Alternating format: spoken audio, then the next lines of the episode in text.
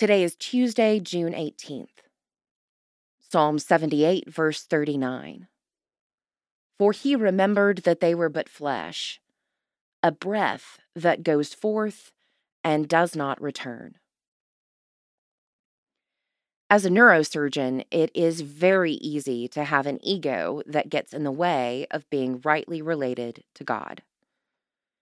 Ego gets in the way of living a life that has God at the center because it wants to be the center. The psalm reading today makes me mindful of this fact.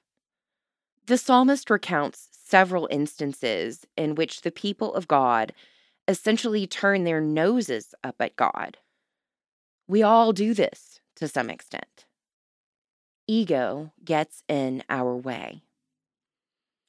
God created us and everything else in the entire universe, and we, just like the children of Israel, want more. Our egos get in the way of letting God be more, do more, have more time and attention in our lives. God is the eternal center, and our egos could use a little tamping down. Pray for the Diocese of Olympia. Moving forward, do you struggle with your ego? What helps you let God be at the center instead of self?